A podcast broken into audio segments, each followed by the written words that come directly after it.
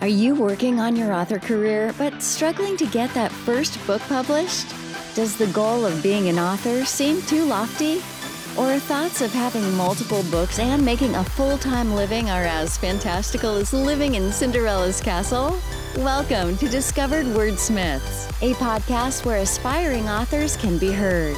Join Steven Schneider as he finds and talks to authors you may not know, but authors that have gotten their foot on the author career path. Hear what they've done to get there and where they want to go now. Settle back. It's time for a bit of inspiration and advice. Come listen to today's Discovered Wordsmith. All right, so let's roll into some author stuff because I love talking to people that have been writing. My goal is to talk to authors that aren't known and help get the word out which you fall into that category where you started off before the whole self-publishing thing and you've rolled into it. So, uh-huh. what have you learned from when you first started to now, especially with uh, things being so digital? What what have you learned that you're doing different? That I'm doing different. Excuse me. The one big thing is I now uh, instead of writing out by pencil on paper on on a college rule paper, I do everything I do everything direct into uh, Scrivener. That's the program I use, right, and it's, right. it's, a great program. And that was one of the best things I bought was a little nineteen dollar Bluetooth keyboard, so I can just sit and just dump stuff in there. So that was a big change. Uh, other than that, you just you got to get up and write and do it just all the time. And then beyond that, like we were talking earlier, trying to build a community, people editors and you know other authors and things like that uh, to to spread out because we're all loners when we're writing. it's not really a group activity. So we belong to the Cleveland Writers Group, and that's pretty valuable because Dave is focused on the marketing end of things. So once you have a book and getting it out and promoting it and getting it sold, that's a huge prospect besides just putting together a book. Right. So that so that's valuable there, coming up with different ideas to promote it. And then I'm in another group called the West Side Writers Group, which is a small. I think there's five or six of us, and we get together the third Saturday, and it's a critique group, which you put out about you know three or four thousand words, and then you get a critique on it month in and month out, and that's really important to you know to hear what other people perceive about what you're writing. Like in the mysteries, I know the I know the ending, so I can't fool myself. But you get important feedback about what they think is going to happen and what are the red herrings and what's working, what isn't, and that, that's pretty valuable too. So you've been doing this for a while. I assume you've checked out other groups or they've come and gone. Why choose these particular groups and stay with them? Like I said, most of the other writing groups I was involved with were critique groups, like the, the West Side Writers Group. Some of them were, their focus was Game of Thrones stuff.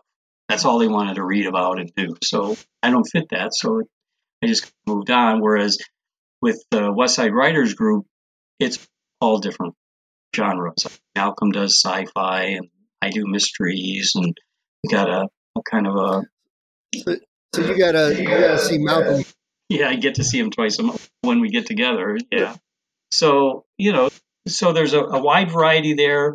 It's a small enough group that you can consistently get critique because it gets tough to join a group. You get critique one month and then you don't get critique for another three months. So I've been able to run uh, probably one, two, three. I'm on my fifth book that I've run through the group. And, and, and that feedback is just great consistently, month in and month out, getting the feedback. So that's that's why some of them dropped off. And I like how you say that because not all groups are critiquing groups. Not all groups are about marketing and stuff. Some mm-hmm. really are just to maybe hone the craft, but have somebody to talk to. Yeah. It, I've been in several different groups, but it's also, I, I guess, the overall feel with everybody because I there were some that I'm like, yeah, I just don't click in this one. Uh, right, it, right. It's hard to define that, but I'm saying that to encourage other readers. Hey, if you got a local group and went to the group and you're like, yeah, this isn't for me, it doesn't mean groups won't work and won't be Yeah. beneficial to you. and, and you got to be you have to be flexible i'm not really i'm not really big on some of the outer space sci-fi stuff like what malcolm does but it's good to read that stuff it's good to be exposed to it to and hear his takes on things and what he's trying to accomplish we've had some other people that one guy did a religious book and so it's not it you shouldn't go out and and look for just everything being the same as what you already do Right. you know? And plus, you know, when uh, when you get feedback from these other people, it's from a different perspective.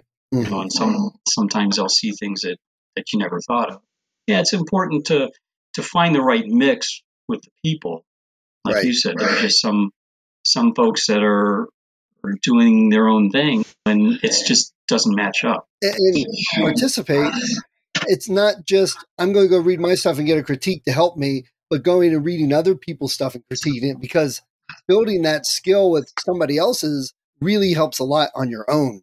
Oh, yeah, yeah. It, it does make a big difference. And it's in the end, the West Side Writers Group is more structured, right?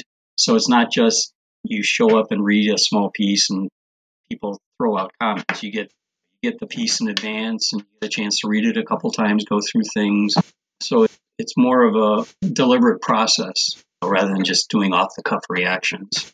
And it also gives you a good chance to get some feedback and toughen that skin up a little bit because you'll get some people that get really harsh about it and you may not agree with them and they may not even be completely right for your style or your genre. I, I found that too. I know I've heard people give uh, comments and feedback on the structure of some, you know, first couple chapters, and I disagreed with it because the style of the story did not fit what the feedback was saying they should change it but again, that's an experience thing. You have to go and, and start building up that experience. Yeah, you have to. y- Yeah, you have to listen and and take it all in, and then decide.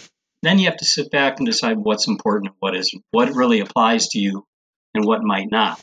Some sometimes people are giving you aren't really talking about what you wrote, but something else. So Right. you, you have to sort that out and just separate the wheat from the chaff because you're going to get it all.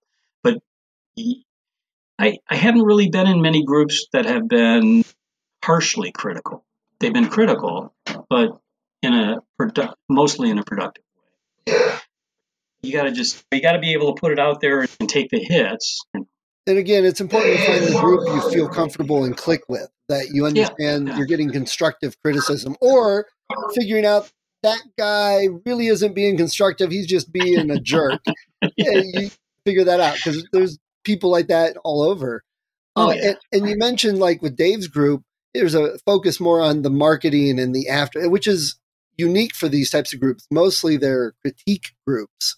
Mhm. Uh, so working with Dave in that aspect as a group and everybody, here's what I'm doing, suggestions and helping out is different. That's one of the reasons I really like that group too. Yeah, yeah. Uh, we do. We he, he does do some critiques, pop up critiques. So there's a piece of that at the end. But my main interest is trying to sort out how the heck to advertise and market and promote. I've got the books. I want I want more people to connect with them, and that's Eh, So what are some things you're doing to market your books? I I've gone through a lot of different phases trying to do things. I last year and the year before I did a lot of news uh, newsletter promotions where you put your book in for 99 cents and I've sold a lot of books but didn't get a lot of money. I, I connected with a guy called Bryan Cohen. He's got a whole advertising program that he put together. I did one of his uh, uh, free sessions last year and I liked his approach to everything. It's uh, pretty much a business approach. You've got to make sure you're making a profit. What you're spending, balance is is bringing in the royalties. Mhm. So I, and it's a different approach from that. And I was doing Amazon advertising, but this is a different approach to it, and it seems to be working. And I seem to be instead of just getting hits on the 99 cents, I'm selling at books at full price. So, and I'm I'm early in the program. And then the other thing was part of that is I looked at, uh, to be honest with you, I looked at all my sales from everywhere else: Apple, Barnes and Noble, Smashwords, Kobo, and I decided to to go all in to try the Kindle Unlimited to see how that'll work because okay. you, know, got to give it a try. Got to try everything. And that you know, point there too, because I listen to some of the same podcasts, some of the same groups, and hear discussion. And a lot of people are like, "Oh, we hate Amazon. We stay away from it. We're just going wide everywhere." But then I've heard uh-huh. other people say, "Yeah, but when I went to Kindle Unlimited, I sold more books, and I, yeah. Was do, making more money, better living, and I could support my writing better." And some people say I did that for a while, it died off, then I went wide and I had a bigger audience. I think yeah. my point with that is it doesn't need to be a holy war. it doesn't need no, to be no. Something where people look down upon somebody else for doing one thing or the other. The choices are there. And mm-hmm. you have to make what works best for your book and you. And that doesn't mean it's that way every time or all the time. So it's good to hear that you figured out something that worked well for you. Yeah. Truth be told, I went wide until January. I, I was everywhere. And to be honest with you, with with all my sales, 80% of my sales were at Amazon. And with Amazon, they give you an advertising tool that you can use to promote your books. You don't get that anywhere else. You don't get that on Smashwords. There's a little bit of it on Kobo, but it's hard to get into that stuff. So you're left out on your own, and that's why I started doing newsletter promotions. And and I'll still I'm going to continue to do that, but it's mostly to drive more traffic to my books. Like I said, I, uh, will I'll take a look at it and see how it all works out. And it's interesting because I have some nonfiction books out there that I haven't even really touched. No advertising, no anything with them for quite a while. And starting this year, I've been getting reports from Apple, and I've been selling as much on Apple with those as I have on Amazon. Again, really? nonfiction with no absolute promotion whatsoever, not even a website yeah. or anything anymore. Uh, yeah. I've just been letting them sit. And so I'm like, yeah. And so now it's the question what can I do to make that even more? Once you start mm-hmm. getting traction, it's easier to keep going. But I, I understand because getting into some of those Google, especially, is like really difficult to get set up and get everything in there, it seems. And then if you're selling huh. like one book every six months, you got to go, is it worth it? Yeah, yeah. I, and I don't know. I haven't, I, I toyed around a little bit with Facebook ads. I didn't have much luck. I did some Bing ads and some Google ads, but it just, it was, it was a drain on my finances more or less. I, I wasn't seeing much return on it that I could trade. And like I said, this the whole program that I'm in now is really focused on tracking your royalties, tracking your conversions, making sure that the money you're putting out for advertising, you're staying ahead of the game on royalties. So I like that. Okay. So have you seen, I know it's only been like a month and a half, have you seen an increase in your Kindle Unlimited, your Amazon sales, and all of that from making this change? I eh, not in the. I've seen. Yeah, I've had Kindle Unlimited reads coming in. Okay. You know, but I think that's going to be a long build to build that up. I, I my my numbers have gone down in terms of units sold, but my income, my royalties are up because I'm not just selling 99 cent books. Right. I'm selling full priced ebooks and that's all a good sign. So, yeah. and, and, like I said, I I'm in my third month, I think. Okay. So you mentioned uh, jumping back a little bit. You mentioned Scrivener, and we've talked about the groups. Are there any other services that you're using that work well for you, either writing, marketing, or whatever? To be honest with you, I use Grammarly to do a quick quick edit on my stuff and sort out the big boo boos that I put in there all the time. So that that's a good product to use, and it's free. And Scrivener is just if you're serious about writing, it's got everything you need in terms of a, a word processor to compose your book, and then it's got a whole binder where you can load in PDFs and links and stuff, so you have all your research for your book right there available right at hand. And then at the end of it, it, it will spit out a, a finished ebook. So that's been the best thing I've done in a long while. And then, other than that, then my editor, uh, uh, Love, I she's she I met her a while back, 2014, I think, and she's edited all my books, and she's just been a great great resource to have. Editors are very important, and I know a lot of people get scared of sending it to the editor and waiting for it to come back. But I, for me, it's been my expensive education, proving myself because I'm, I, you know, I put the personality and the ego aside and listen to the editor. And once I can accept what's being said, I'm like, okay, I can see how this is improving things. So I, I personally now really sending things to my editor because everything gets better once I get it back and work on my writing. So, oh yeah, and I, I don't care how many beta readers you have or or anything like that because I have other people reading my books and I run it through the the writers group and you get feedback with that and I think oh okay now I'm fine I'll send it off to her it comes marked up marked up right. but she's right so it's yeah yeah I need that I need that help I'd rather focus on the story than. Yes, and I think a lot of times people get caught up on the trees and focusing on sentences and words and structure and all that. And uh-huh. I realized the one day I got done reading a book, I loved it. And I, I realized I'm like, you know what? I, I love this story. I could tell you about it, but I can't give you a specific of chapter 18. Uh-huh. I don't remember specifically chapter 18. I remember the overall story. I can't tell you any great sentences. I can't recite them like Shakespeare or anything. I'm like, so all this worry about the grammar and the structure of the sentence is so minimal compared to the great story that the author pulled me into. Yeah. That's what people remember. That revelation to me, it sounds like, yeah, duh, but really you have to internalize that. And that moment, I really realized that's the important stuff, really. You got to get that down yeah. before the other stuff. Oh yeah, it, yeah, you're right. It's the storytelling that's yeah. what's important, and that's what you know. He did a whoever the author was did a great job of sucking you into the story and making that the most important thing. Not coming up with quote lines or stuff like that. That's and that's that's what we all kind of aim for. At least try to present a great story that. Yeah, and that's difficult. I, there are there are writers, believe it or not, I don't really care for Patterson. I've read a few uh-huh. of his books and none of them like were like, oh, this is great to me. But like my mother loves reading Patterson. So, mm-hmm. you know, different people.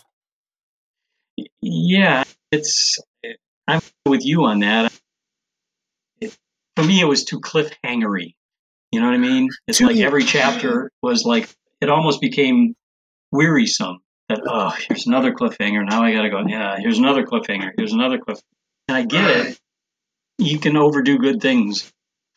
So right, and I wonder what is it about Patterson doing that that turns me off, whereas like hmm. Koontz does it, and it just makes me want to read more. Eh, there's got to be that's where it's the overall story, but also the structure of it that we read and it flows with us. I, I don't know how to yeah. describe it very metaphysically. I'm not focused on well this grammar in this sentence is perfect, but it's the way it's written. It connects with me, is what I'm, I'm guessing if I had to really analyze it. Oh, yeah, yeah, yeah. And it's just, there's a thousand ways to, to write books, right? And not everyone, I don't give, it's, it's some I can take and some I can't. And that doesn't make any of them bad. It's just that here's a style that, that I relate to. Here's a story I relate to. Right. I don't relate to the to the constant cliffhangers. Right. So, All right. So, um, Mudcat, this has been great. Before yeah. we go, do you have any uh, like last minute advice you would give to new authors listening? It's we've heard this at the Cleveland Writers Group is you got to finish the damn thing. That's the whole.